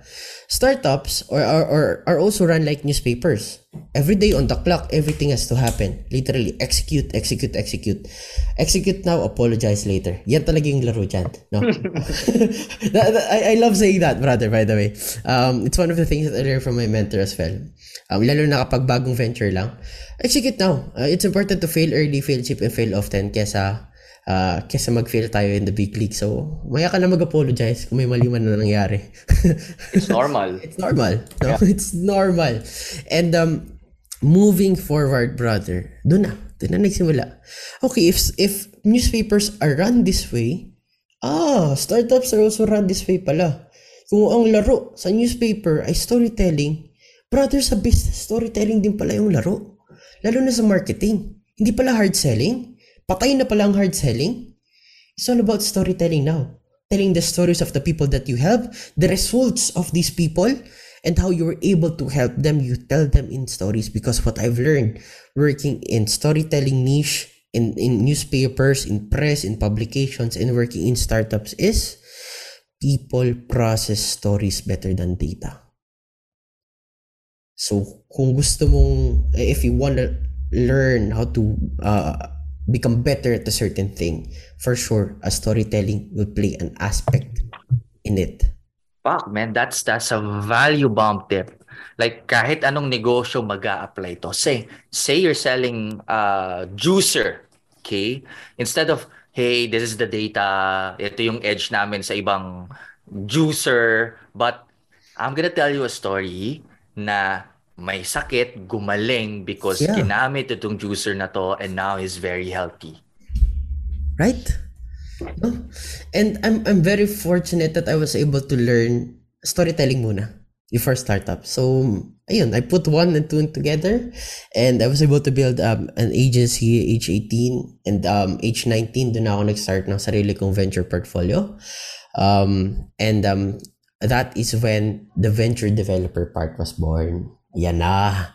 No, napansin ko dito sa startup kasi brother, um, I do a lot of things. Dami ko, madami akong gustong gawin sa buhay. no? Um, I'm a marketer, I'm a designer, I'm an, I'm an operator, I'm an executive advisor, I create decks, um, kahit sa sales funnels, marketing funnels, lahat ng yan. Kasi talagang before I build something, ang, ang hindi ko na lang alam ngayon is um, the coding stuff. No, um, pero UI, UX design, the other parts needed to build products, uh, um, medyo may background na tayo dyan. I wanted to learn that kasi nung una, I was a firm belief that a leader has to be able to know, at least understand the fundamentals of how everything works for you to be able to lead properly. No? Um, so, kung wari, meron kang sales team, you won't be able to delegate or automate the right way kung hindi mo alam yung pinagdadaanan nila in their day-to-day life. No? Yeah. Um, marketing, same thing. No? Branding, same thing. And um, during that, I was able to process na, ah, ganun pala, brother. No? Um, I, it, it really pays off if you are able to empathize no that you know what the employee or the people that you're serving with uh, they know or you know how their day-to-day goes. And that has become an, uh, an essential part of leadership. Ngayon going full stack no? Uh, okay. Uh, meron palang uh, I, I had this idea last 20 2020 brother na wala pa akong capital. Uh, of course no? Uh, meron akong sarili kong income stream sure but venture capital funds the people who invest millions hindi natin kaya sabayan yan no? Uh, hindi natin kaya sabayan yan. So nakita kong gap brother is itong mga venture capital they work with startups right? They they they, they invest funds in them. They invest um, capital in them.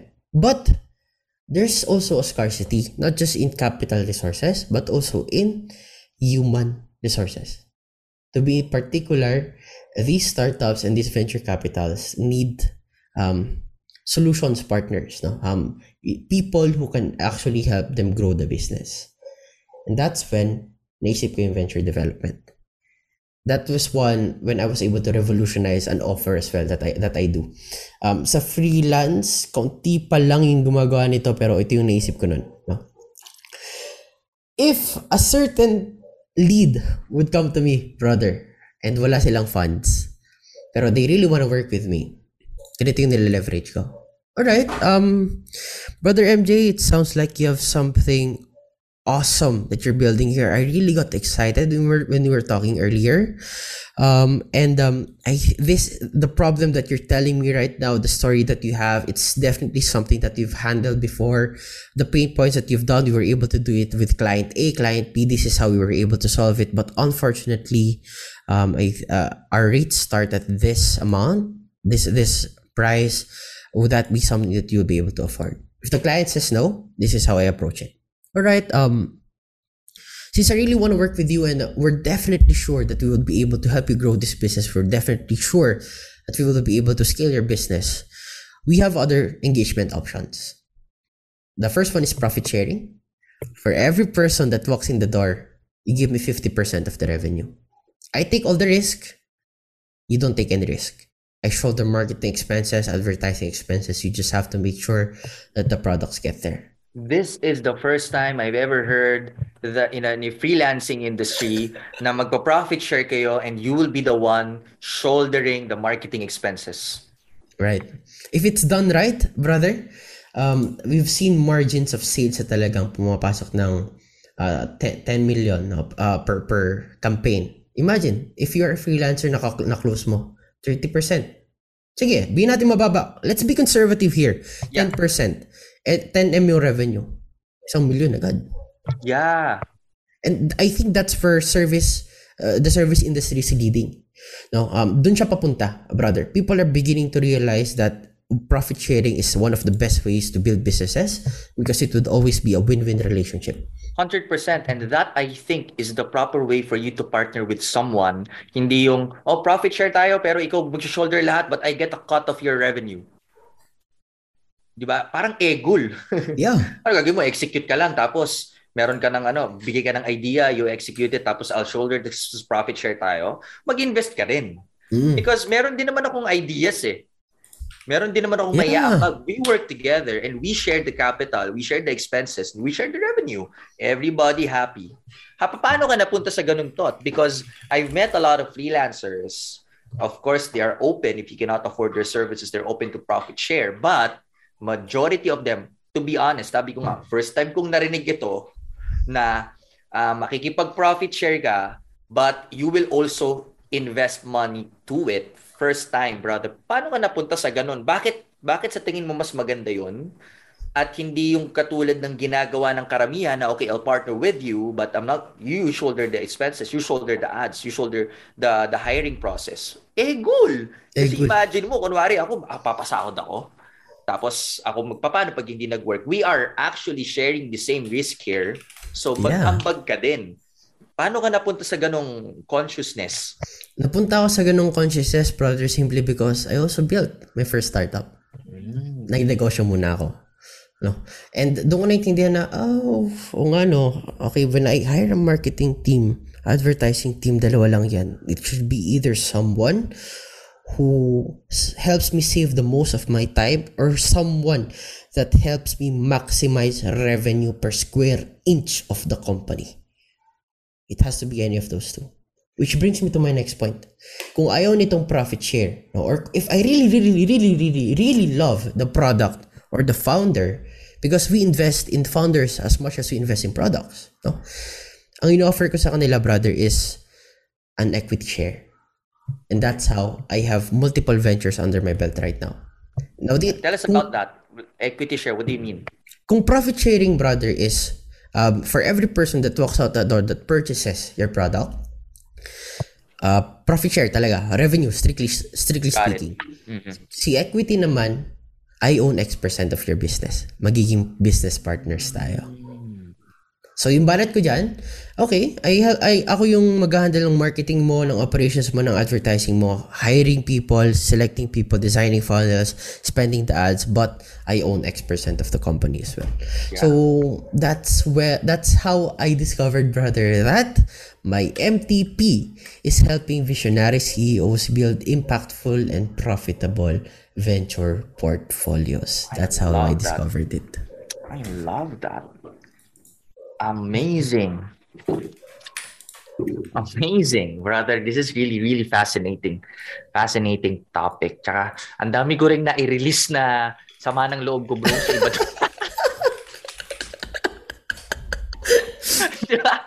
Ang dami ko na-release sa mga loob. Wala sa history, sa Pilipinas, sa mawawalan, sa mga freelancers na nakatawa. I mean, I mean, I love freelancers because mm they they're really giving amazing insights and a lot of innovations specifically specifically sa financial services industry. They're putting great inputs but I just learned something new for you, from you na pwede naman palang ganon. Like kunwari probably kaya hindi nila ino-offer to kasi probably baka lang hindi nila alam. Yeah. So nothing bad nothing wrong. Baka lang hindi nila alam Di ba? Because probably hindi pa sila nakapag-umpisa ng business. This is their first business which is um, service offer or freelancing. Okay, so hindi masama, hindi pangit, hindi lang talaga nila alam. But this is something as a business owner that I can also offer to the people that I want to work with. Why don't why don't you help me build mag, mag ano tayo, profit share tayo, but this is this is the engagement. If you can't, if you don't want, but and you really like the idea, you really like this business model or the product, or you really like working with me, let's do equity share. I'm happy to share it with you. Yeah. Amazing. Right. Pero I, I also have some insights there, brother. Kasi that's why I released my coaching program. Itong si retainer coaching. Yung, uh, yung, uh, okay, tell me tell me about it. Kasi nakikita ko siya retainer coaching. What yeah. does it mean? Uh, retainer coaching, basically, um, it's a coaching program for service providers and freelancers um, to help them 3x their monthly recurring revenue through uh, business de- through installation of business development principles and upskilling. Ang punto, brother, ng coaching program ko na yon is we transform em- uh, we we transform freelancers to entrepreneurs. The point is, brother, tama ka. For me, I'd be blunt. It's masama, it's pangit. because uh, the problem that I see in freelancers nowadays is that they treat themselves as employees. That's mm. why they're stuck in that mindset na, hindi, bayaran mo ko. Bayaran mo ko. Ayoko ng profit share. Ayoko ng equity. Bayaran mo ko.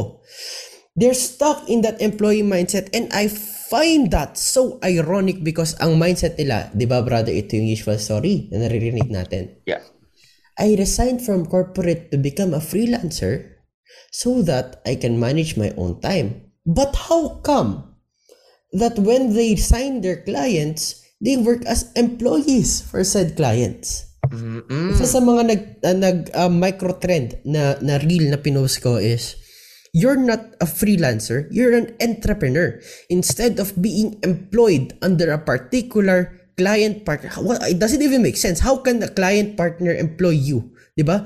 Partner nga siya dapat eh. It should be a business partnership between the freelancer entrepreneur and the freelancer and and the company owner pala no? So so i think that's one of the backwards ways no? Of of uh, that i'm solving as well in the freelance industry. And that's why i was able to build my own pro group now the retainer coaching pro group we feature on a weekly basis um, key operator leaders to help these freelancers and service providers 3x their monthly recurring revenue because inside that program, I don't treat them as freelancers, service providers. I treat them as entrepreneurs. Brother, thank you for bringing that up because on my agenda, meron dito nakikinig kasama tayo na ikipagtrabaho sa akin and I treat them as business partners and this is what I always tell them. And thank you for bringing that up coming from you um, na hindi naman galing sa akin um, because they can actually grow their income if they provide more value than they're actually being asked for. And they can actually demand because they're providing value around it. So, Jerickson, makinig ka! Yung iba This is what I mean. Okay? So play big time. So what do you advise with with those free with those freelancers na nakikipagtrabaho like they're acting like as if they're employees but they're actually not. They're actually blessed that they have someone that they're actually working with na ganun sila tratuhin, business yeah. partners. They're actually blessed. Um, but if kunwari ikaw, no, what is your advice to them na that they can actually grow their income if they help that business partner grow their business as well? Yeah, uh, my advice would just really put yourself into an entrepreneur's standpoint. No, um, the the problem really is that the limiting of belief that you are an employee, so yun lang yung i-render mo. And to me, that's backwards. If you want to scale, if you want to hit the big leagues, put yourself in the shoes of an entrepreneur, and really just treat yourself as a business. I'm sure. Run your numbers, utilities, operations, expenses, um, and um, really in the service providing industry, you have to realize this. The people that we work with, we invest in them as much as they invest in us. Yeah. Hindi lang sila nagba, hindi lang tayo nagbabayad ng money to them, but we invest our time, our mind, our processes to them So you're already at that level. Why not build it into a builder partner or, or a, a business partner relationship? Kasi kung mag-scale yan, no? Kung mag-scale yan, say you are stuck at a 15,000, 10,000, 5,000 contract, pag lumaki yan to a seven-figure business, payag ka ba? 15 mil pa rin per month. Yung gusto yeah. mo. Eh paano kung meron kang 30% profit share? Paano kung may 10% equity ka? Kung pumutok yan, milyonaryo yan, bilyonaryo ka din. So may, may, may advice. As short as this, brother. Ganito lang kasimple. This is what I say to my client partners, my builder partners, my personal clients. It is my job to make you rich, to make myself rich. Tama. Tapos. Yeah. You actually have to deliver as well. Right. Yeah. Amazing. And and th- that richness doesn't just come in the context of money. It's it also comes in the context of relationship building and providing value. And so, your own personal growth as well because yun, you are expanding. Yun talaga. Lalo not if you're working with uh with people who you know have the the results that they that are already lalo na kung top of mind sila in a particular industry man the people, they, they don't realize that kung, ma, kung mabingwit mo yung nasa taas, lahat ng nasa baba hahabulin ka niyan. Just provide that person result. Mag-focus ka lang. Just provide that person result and the referral would come easy. Sobrang bilis na yan, lalo na in an industry like ours. 100%. Amazing. Okay, brother, this is this is really I love this. I, I guess I'm sorry for for all my previous guests, but sobrang interesting ng topic I guess this is one of my favorite episodes so far. Um, okay, I, I guess um, maybe let's let's let's dig in a little deeper as we close this this conversation as we go back to how we started earlier as we talked about college dropouts and the problems we see in education system. Meron pa ba tayong mapipiga dyan? Yeah, um, dito sa dropouts and education systems, I'd say one of the most valuable ways, brother, na pwede natin pag-usapan for for the people to learn is paano magsimula. No? If education doesn't feel right for you, at least lalo na now, for me, it doesn't make sense. Personally, it doesn't make sense that I enroll myself in, uh, kasi entrepreneurship kasi talaga yung gusto kong pasukin. Mm-hmm. For me, it doesn't make sense to practice in theory eh, for me, it makes sense to practice in the real market. No? Uh, but, yeah, how do you do it safely? In particular, no, uh, lagi ko kasi ito sinasabi sa mga tao din na gusto mag-transition to freelancers, there's always a right way to do something. Let's hear it. Hindi, hindi siya bara-bara. It's always about thinking in systems. No? So, una, for me, brother, um, overall in general, para magkaroon ka ng direction sa buhay. Because first key insight, you cannot get to up to a point if you cannot see the point now you have to see the vision first so you could execute and build yourself towards that vision right so yun talaga and for that to happen you have to define your definition of success And um uh, naalala ko lang, brother, no, yung yung uh, pinag-uusapan natin or isa sa mga key insights that I learned from the past empowered session. Success is advancing confidently in the direction of your own dreams, meaning to say it's something that you yourself get to decide. Para sa iyo, ano ba yung success? What is success for you? Does success mean financially, spiritually, and from there, act on it. In other words, saan ka magiging masaya? Kasi it would be pointless. I mean, brother, my God, I'm so glad that I am not a multiverse version of me na third year, second year student, engineering. Tapos pag-graduate ko, two years from now, 15k yung sahod ko every month.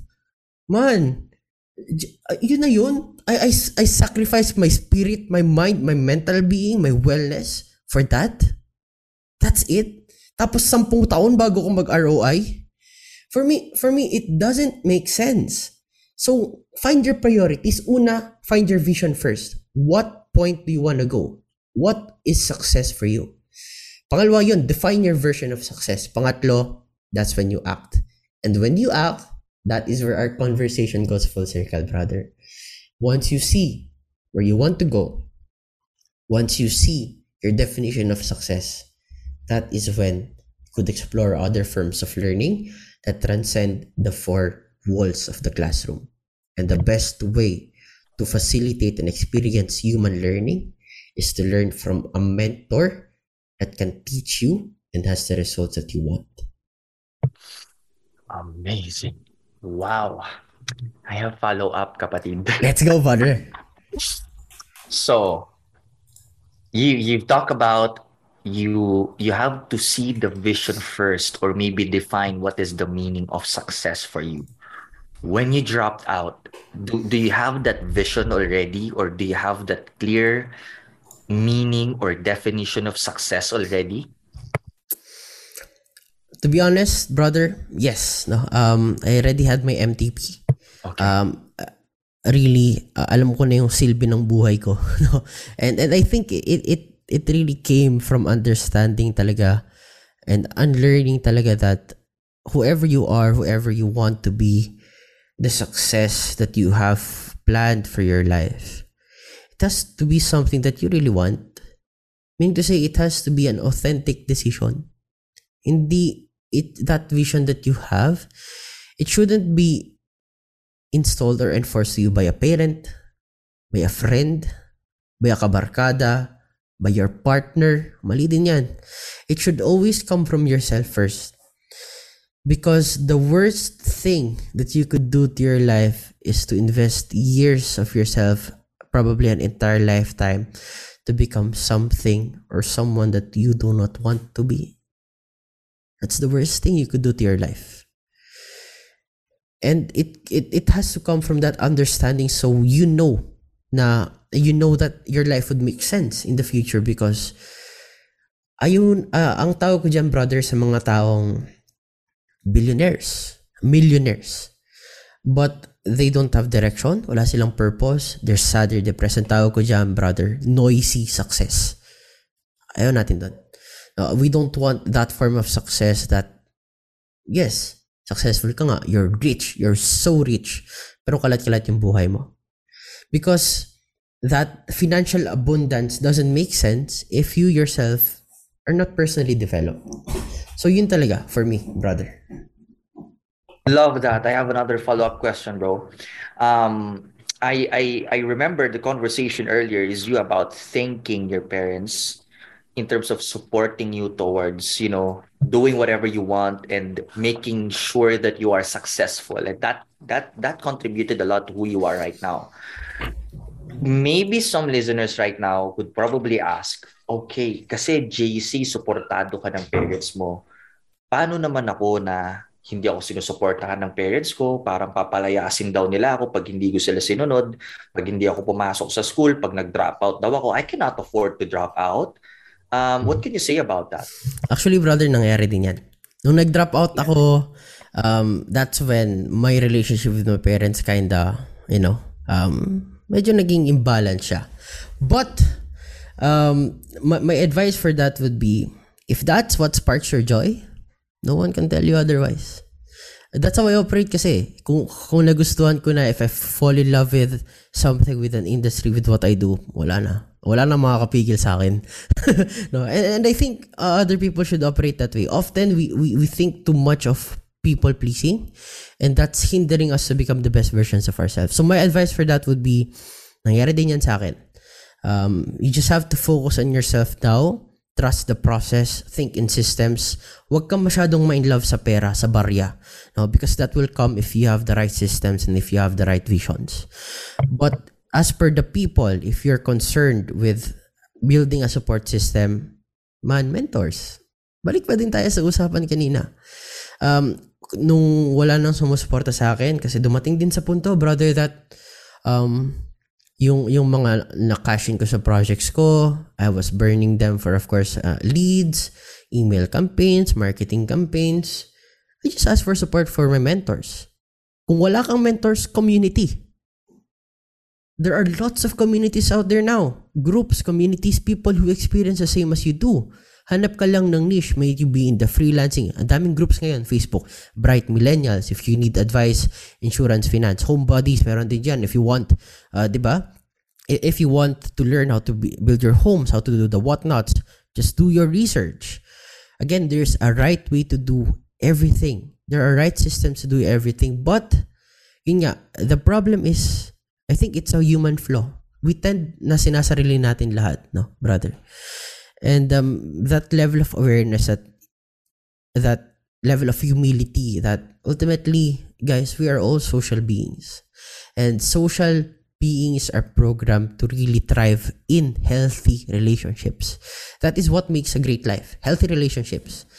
Of course there are blessed people. There are people who are built differently na hindi kailangan yan no? Pero alam mo alam mo yun sa sarili mo eh No?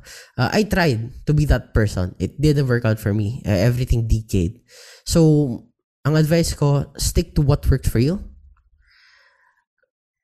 When you know your vision, when you know your definition for success, protect it like your life depended on it because it does. Love that. Protect it. Because nobody can tell you how to be happy. Nobody else can tell you what makes your life more purposeful than who than you than who you are, than what you have, than what you want to become. And kung nag-aalala ka sa suporta ng kaibigan mo, ng kabarkada mo, ng kapamilya mo, huwag kang mag-alala dahil susuportahan ka din ng mga yan pag nasa taas ka na. Amazing. Pero that's really, that, that's really how it works. And entrepreneurship uh, or any form of industry, if you want to make it big, it never comes easy. Greatness should never come easy, otherwise MLM yan. no, uh, greatness never comes easy. So, again, action items, insights, know your vision, know who you want to be, know your definition of success, and when you do, protect it as if your life depended on it because it does. Yan, brother. Amazing. Bro, I'll continuously challenge this idea, not because I disagree with you, but maybe I'm just putting myself on the shoes of the listeners who want success bad enough. Probably meron silang tanong na, JC, pinapalayas na ako. Hindi ka pinalayas. That's gonna be the consequence pag nag-drop out ako sa school. What can you tell them? I tell them to plan ahead. No, bago ka mag-drop out, make sure that, uh, that dyan na pumapasok yung financial um, financial awareness, brother. Yung tinatawag natin na emergency fund. Guys, ang pinapalaya sa magulang kasama yan sa emergency fund. kasama yan. Kasama yan. That's why we are building emergency fund. So, hindi lang yan for accidents. It's also dahil, you know, social conflicts. Yung mga sumusuporta sa'yo, one day baka hindi ka supportahan. That's why you're building that. So, ang sa, ang, ang sa akin, tiis. Saraliin mo muna saka mo na sabihin, hindi nila kailangan malaman na yun yung gusto mong maging unless otherwise, um, kaya mo na. In a rational standpoint, if you want to be hard-cold, uh, truthful about this, kung alam mo, napapalayasin ka, tas wala ka pang resources to handle yourself pag pinalayas ka, make sure that when you act on it, na, okay, this is it, I'm gonna drop out, make sure that you can support yourself in the next 3 to 6 months. Minimum. And again, pasok, mentors! No? There are mentors who, who, who really provide, lalo na kung meron silang results, there are mentors who really provide lots of opportunities. Um, si, si Coach Vernie din doon, um, he, he, he also offered to me his apartment just in case, no? Really, support systems. Guys, the notion that is wrong that I find kasi is, una, before you drop out, let's let's call it the drop out, no? You have to make sure that you have one enough resources to be able to support yourself in the next months. I don't care. Maghanap ka ng side hustle, maghanap ka ng other forms, affiliate programs, there are different ways to earn money for yourself. Basta legit. Basta may dinudulungan kang tao. As long as you're solving a pain point. Number two, find support systems. And that support system, hindi naman kailangan palaging um, ano lang eh, hindi, hindi, hindi naman kailangan palaging tropa lang. Hindi laging kailangan pamilya. You don't know. There are so many people who had the same story like you 10, 5, 15 years ago.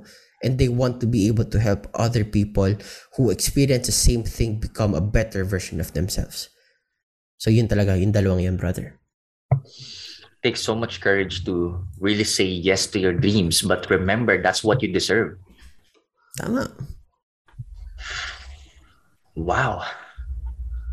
All right. Let's close this, man. If there's could be one piece of advice that you wanna leave to our listeners right now, what would that be? What that would be, brother, is the definition of success varies from one person to another. Um, both in business, in life, in relationships. In order for you to thrive, you have to align that definition of success.